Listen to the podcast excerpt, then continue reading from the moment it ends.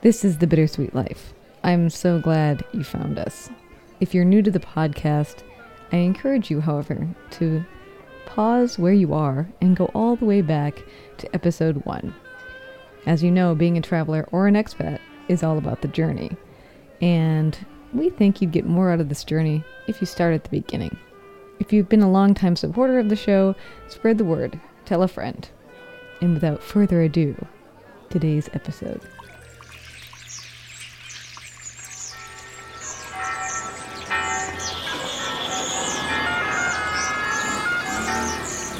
Welcome to Rome. This is The Bittersweet Life with Katy Sewell and Tiffany Parks.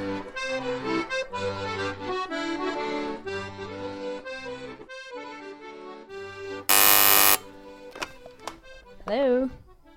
Okay, coming down.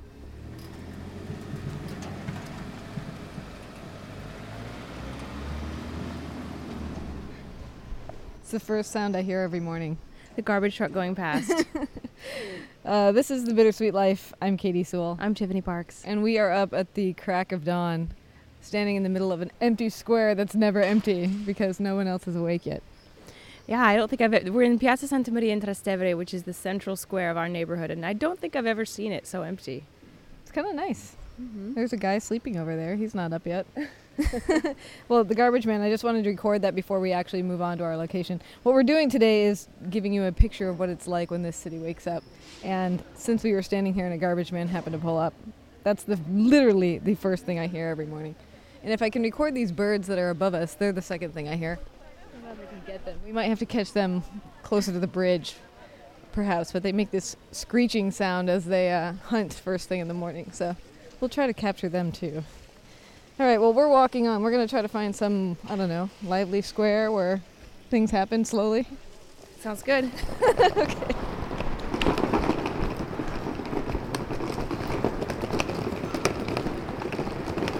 I recorded that sound. That's a, what is that the sound of? Uh, can you guess, listener?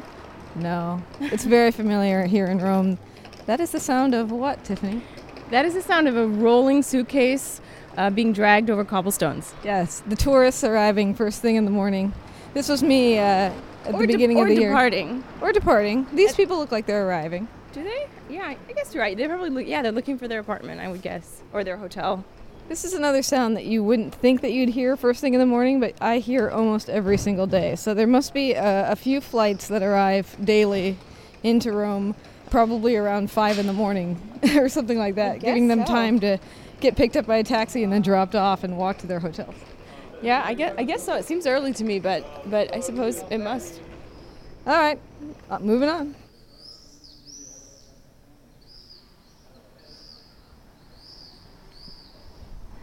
So, these are actually my favorite birds in Rome, I think. Do you know what kind of birds they are? I believe they're swallows, Okay. but they're different than the swallows in my hometown. They are blue colored here, whereas in my hometown, I believe that they are more of a green shimmer to them. So that's kind of interesting. So maybe they're slightly different, but they are known for their quick acrobatics, how closely they can fly to the ground, which they don't do in Rome very much, but they can fly incredibly close to the ground if they want to. And they're great little bug eaters. So whenever they're really excited, like they are right now, I always think to myself, overnight hatching of mosquitoes? I hope so. I hope they got rid of those mosquitoes. It's pretty fun to watch them. And they're really loud here. Really loud. And there's tons of them. I mean, look up. How many birds do you think there are right now? A hundred? Uh, probably. Still not as many as the starlings. That's true. The starlings we get in what was that October, Fe- October, October, November, November. Yeah. and that the migration of the starlings is is insane. Thousands and thousands and thousands of birds. Another morning sound. Moving on. 2,20, va bene? 220. 20. So we're at Campo dei Fiori Market right now. I don't know if you you listened to the episode we did on sound a while back, and we came here as they were shutting down this market and getting rid of it and cleaning it up. And now, of course, it's all being set up as we speak. And there's already some people in business uh, selling their wares. We've got a pretty pretty amazing selection of fresh fruit and vegetables, and meats and cheeses, jams, honeys. pasta. It's a pretty great market. If you visit Rome, you have to come here. I think it's so interesting, actually. Something I've been thinking about on various walks is that how many people here, including every vendor in this square, set up every day and take it down every day.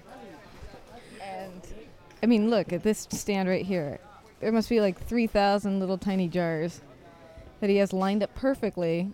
But of course, he just did that this morning, first thing this morning. Yeah, and he'll have to do it again tomorrow and the next day. I I never thought about that. And then he'll have to put it all in boxes and have it out of here by 3 p.m. this afternoon. So, I mean, to line up that many jars, how time do you think you got here in the morning? I mean, right now it's about 8, so He probably got here around. I think they start setting up about five. Five. and he's still not and done. He has a whole half of his. See, he has Yeah, this no, whole got- side to go. He's got three sides, maybe four. Actually, yeah, there's one on the back too.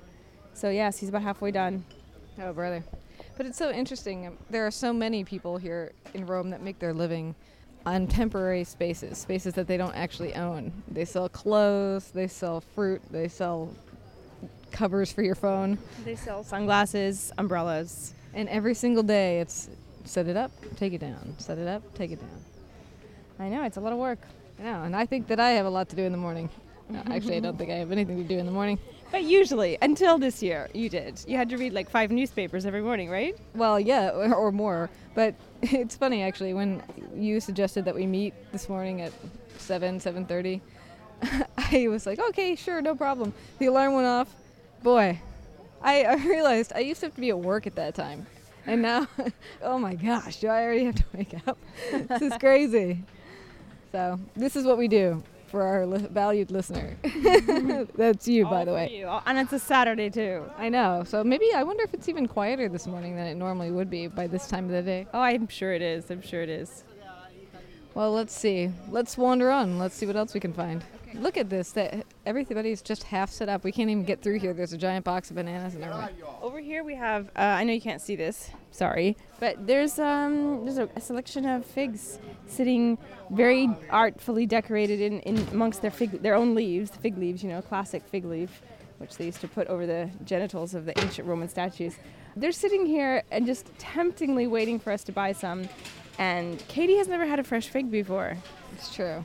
And it's one of my favorite fruits. I'm going to say it's probably up there with raspberries and peaches for me, like my favorite favorite fruits. So I think we're going to need to get some. Okay. Let's get some. Okay. All right.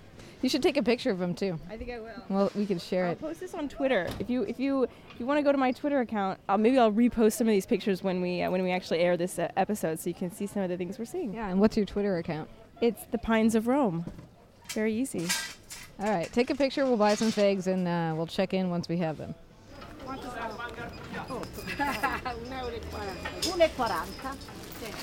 Dammi lo scotino. Lo fai ingarbugliare? Dammi resto. Grazie, sei grazie. Okay, so we're still at Campo dei Fiori, but we're back at that all those jars that we were talking about, where they're still setting up their stand. Thousands and thousands of little jars of spices and, and Honeys and uh, they've got like pate and olive oil, all sorts of stuff. we also thought we might ask the guy how long it takes him to set up in the morning. Yeah. And I'm relying on you to do it. Careful. Scusa, Sorry, I'm in the way with a microphone. Una curiosità, quanto tempo ci vuole a mettere tutto questo ogni mattina? Allora, cercate, cominciate alle sette e mezza, alle nove e mezza, alle nove e un quarto si fa un veloce, si ce fa. Vado- Ogni mattina Ogni mattina. e poi ogni sera di nuovo. sera. Wow, Sì, vabbè, da- quando chiudere ci vuole poco, però quando ad aprire ci vuole un po' tempo. ho capito. Perché devo fare tutta la mostrazione, Sì, sì. è così. Grazie. So he said that if they're fast, they could do it between 7:30 and 9:15 if they're fast. And then uh, at the end of the day, it's a little bit faster because they don't have to make everything so perfect. wow, that's amazing.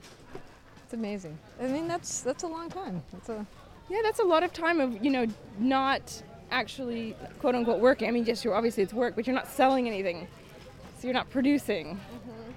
But he's uh, these guys are doing it too. Little pyramids. yeah. Wonderful. Well, should we? Do you want to move on to a different square? Yeah, let's go wash our figs so that we can tr- so you can try your fig. Okay.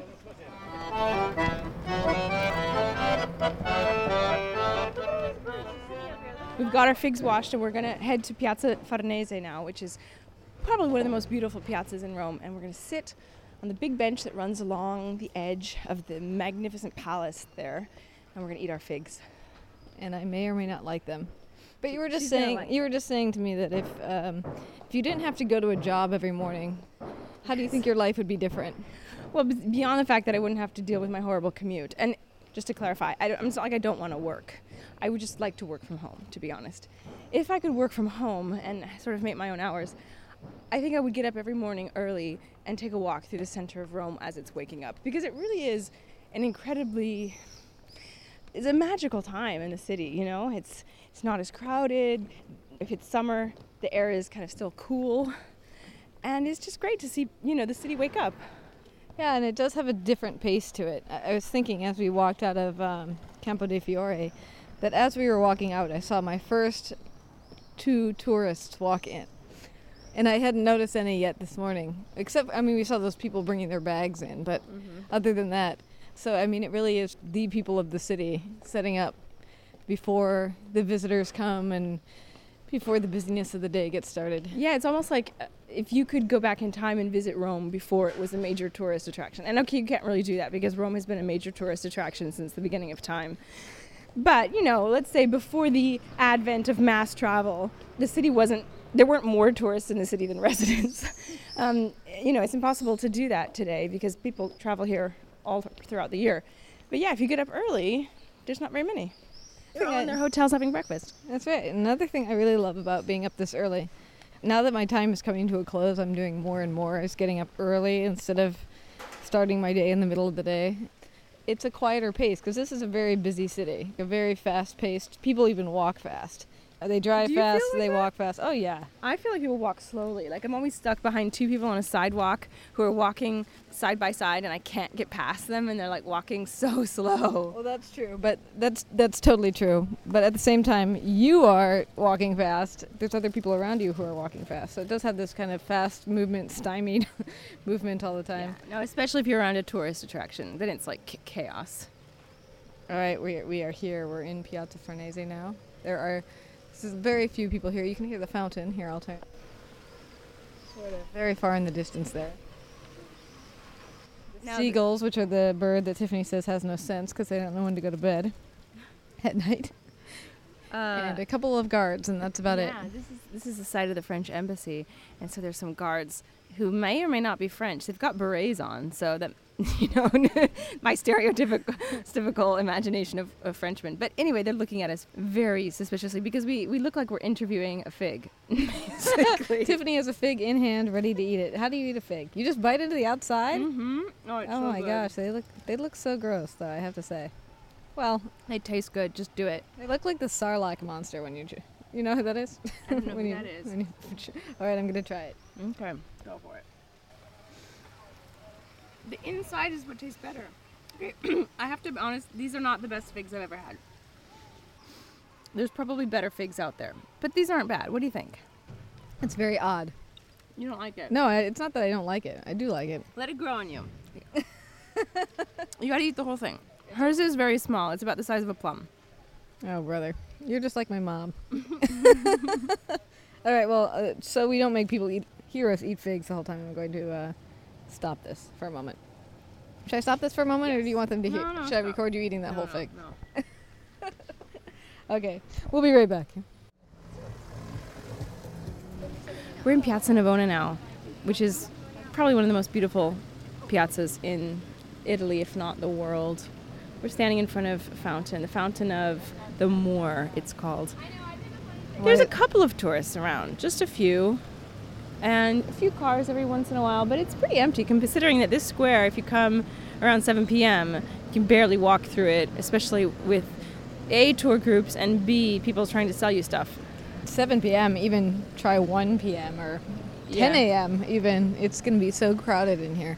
It's actually kind of nice right now because usually this square is completely exposed to the sun, and right now half of it is in the shade. Mm-hmm. Very comfortable. It's it's a it's a it adds something. It it makes it feel like it's the early morning, I guess, like the coolness of the early morning Because Italy, year round, you guys like to say that you have a winter, but it's pretty warm here all the time. Well, we had a, an exceptionally mild winter this year. One week of cold weather, and the rest of the time was like 40 degrees, 45, 50 degrees. Tough life. Yeah. But sometimes it gets worse. Now, see, this is early morning pigeon action that's going on right here. Watch the one that's taking a bath right now in the fountain. Hang on, let's see if we can record it. I don't know if I can. He's getting ready to dive in under the uh, things here. I'll the- take a picture. Okay.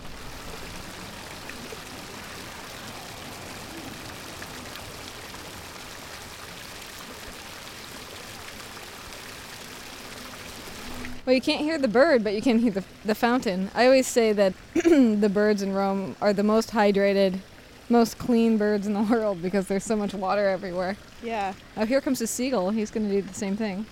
He's drinking. Uh, now this uh, this fountain, um, I don't, you might be familiar with it, but on the left side, there's actually all around it, but there's a specific section on the left, faces of men spurting water into the lower basin, and there's two figures on either side.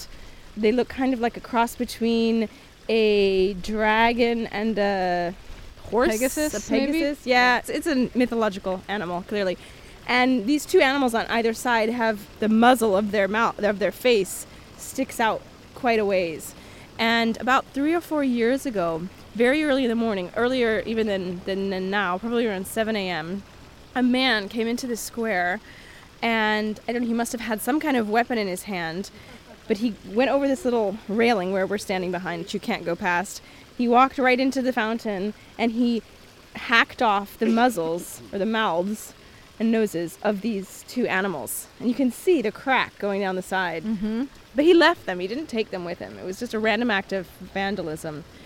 They've been repaired, but they were several weeks those things were cut off. Hmm, I wonder why.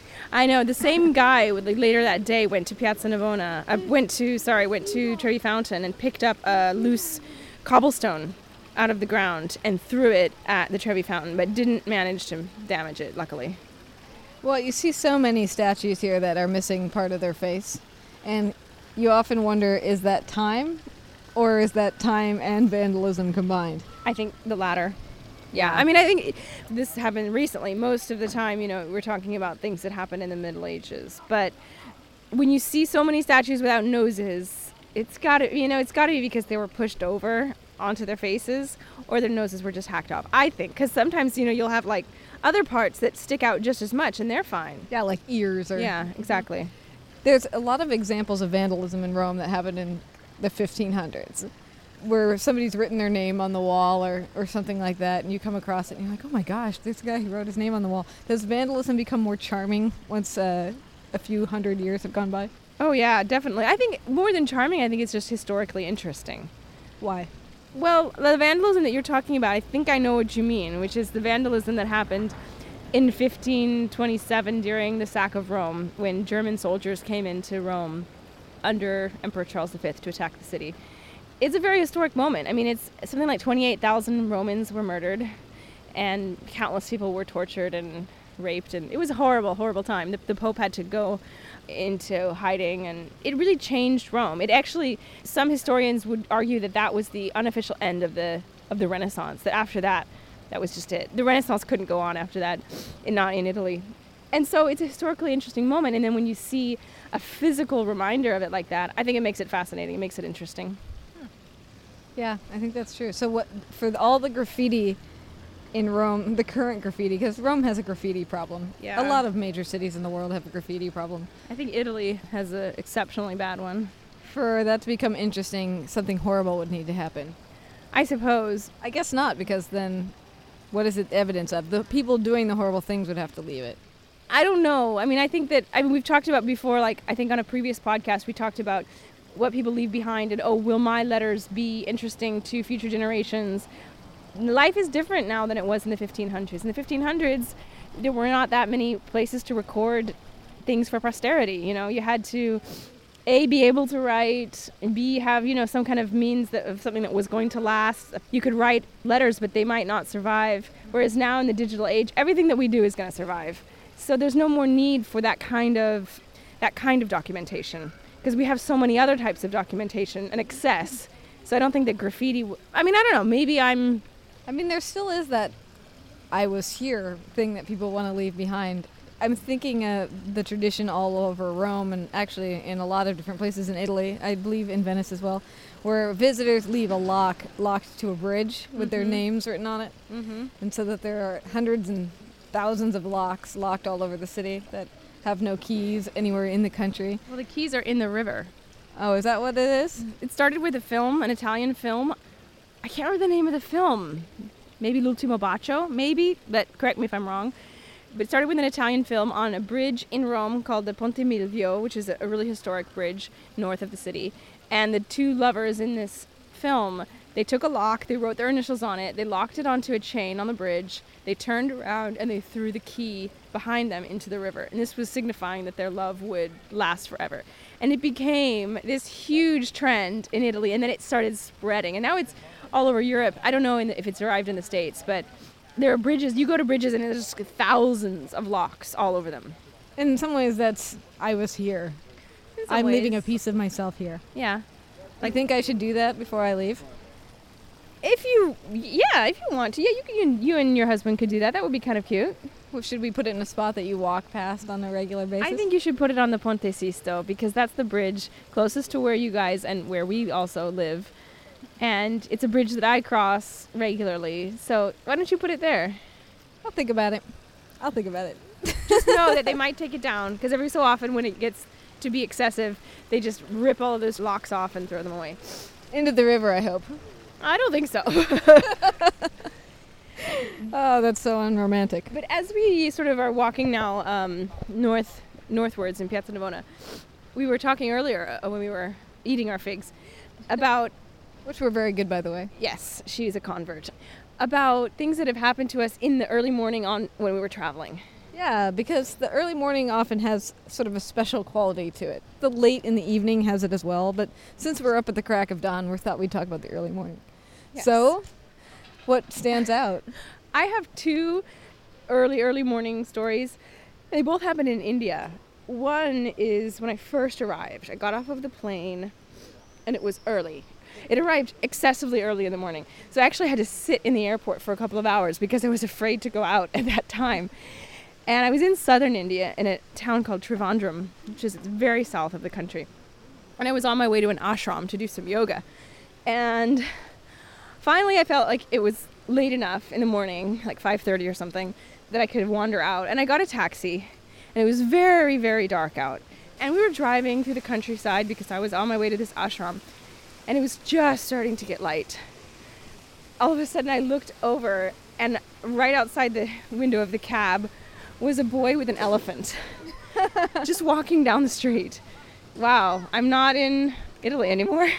That's awesome. What That's, about you? That's so wonderful. Uh, you know, that just reminded me of a totally different story, which maybe I shouldn't relate because it doesn't really relate. But in the middle of the night, once I was driving home. It was in Seattle, and um, I also encountered a line of elephants, and they were holding. They were walking uh, right down along a normally busy road that had been blocked off. They were holding each other's tails, walking in a row.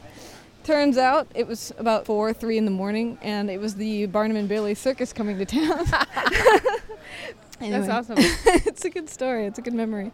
Now we're passing by many of Piazza Navona's famous cafes, and they're setting up, they're putting up their umbrellas and setting up their tables. By the way, if you do come to Rome, don't don't stop at any of the cafes in Piazza Navona because they're really overpriced. It's a beautiful square, so sit on a bench, get an ice cream nearby, and enjoy it. But I would generally avoid the cafes and restaurants. Just a little tip from from me. Oh, look! This looks like they're gonna have a wedding today. Maybe.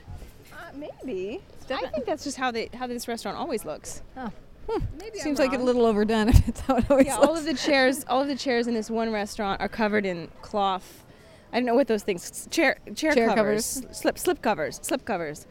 I don't think it's a wedding. It doesn't look clean enough. The slip covers look very dirty. Like they've been, like they're a little worse for wear. There are some fresh flowers, but they're not anything special. So I think it's just, I think that's just how this place. It looks like okay. itself. It's like Easter exploded on them on the place. I have another morning travel story, also in India. This one was a little bit frightening to me. Hang on, let me switch sides. Okay. A little frightening to you? A little bit frightening. Um, I was on my way in this overnight bus to this city. I didn't know which stop was mine, and I was asking the people in the bus. I'm looking for Via dei Coronati, by the way. I can never remember where it is. Um, it's probably like seven in the morning, but it's pitch black. I'm asking, you know, the bus driver. I'm asking other people, like, is this a stop? I need to go to this hotel. There's a guy with a tuk tuk, which they, that's what they call them in India, uh, the, the little three-seater. It's like a motorcycle in the front and two seats in the back, you know. Yep. Uh, and I couldn't figure out if that was actually my stop or if the driver of the bus and the driver of this tuk tuk were in cahoots to try to like basically scam me by telling me that this was the stop when really it was quite far away but i would have to pay a lot to this tuk tuk driver this is the problem with india is that you always constantly feel like you're being scammed like you, you know Some people would say that's the problem with Italy too. it's worse in India. As bad as it is in India, it is in Italy. It's it's way worse in India because you feel like you can't trust anyone. I was worried enough to think that I was going to miss my stop if I didn't get off, so I just got off. I got in this tuk-tuk driver's little car, and we took off. And slowly, slowly, slowly, the light is coming up. That's a good sound. It's a grocery store delivery cart being pulled away. And all of a sudden, I look out the window. All of a sudden, I see all of these men running. They're all in uniform. And the driver says, Yes, that's the Indian Army. They're out exercising. Oh, interesting. Okay. So we carry on, and then apparently somebody from the Army knew the driver that I was with. And he just runs up to the tuk tuk and he gets in. And he's got a huge rifle in his hand with me. And I mean, I just felt so vulnerable, so incredibly vulnerable, but nothing happened. But it was scary. Well, you know, you're not used to being around large rifles No, in your, in your vicinity. See, and another thing in the early morning, if a whole bunch of tourists had been around, they probably would have been less cavalier. exactly. Or j- I wouldn't have been as scared. Yeah, maybe so. Well, now we've really entered a silent area, haven't we? This is one of my favorite streets in Rome. It's called Via dei Coronati. For being a very old road, because this road dates back at least to the Middle Ages, it's surprisingly straight and long.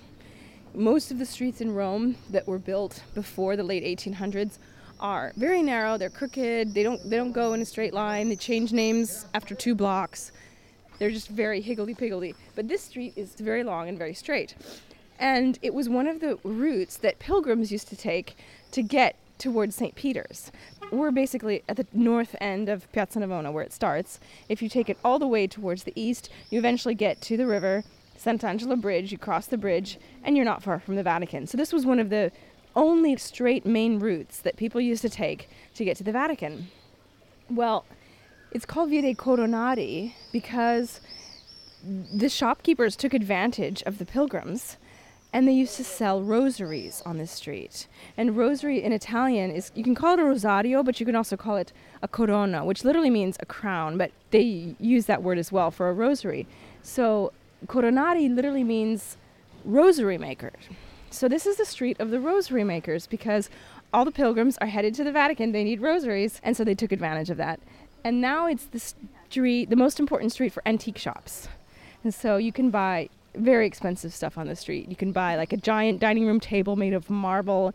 You can buy a crystal chandelier or Murano glass chandelier. You can buy an entire silver tea set. I mean, just it's very expensive. And Nobody we stress you can buy if you have the you money. can buy. We cannot. we can't buy any of this stuff. But I mean, the sad thing is though that with the with the world economy as it is, a lot of these shops have had to close and they're turning into tourist shops, which is it's horrible. But on the other hand, it's kind of ironic as well because that's what this street really originally was was a shop for tour a street for tourists. So Once again, the visiting pilgrims are.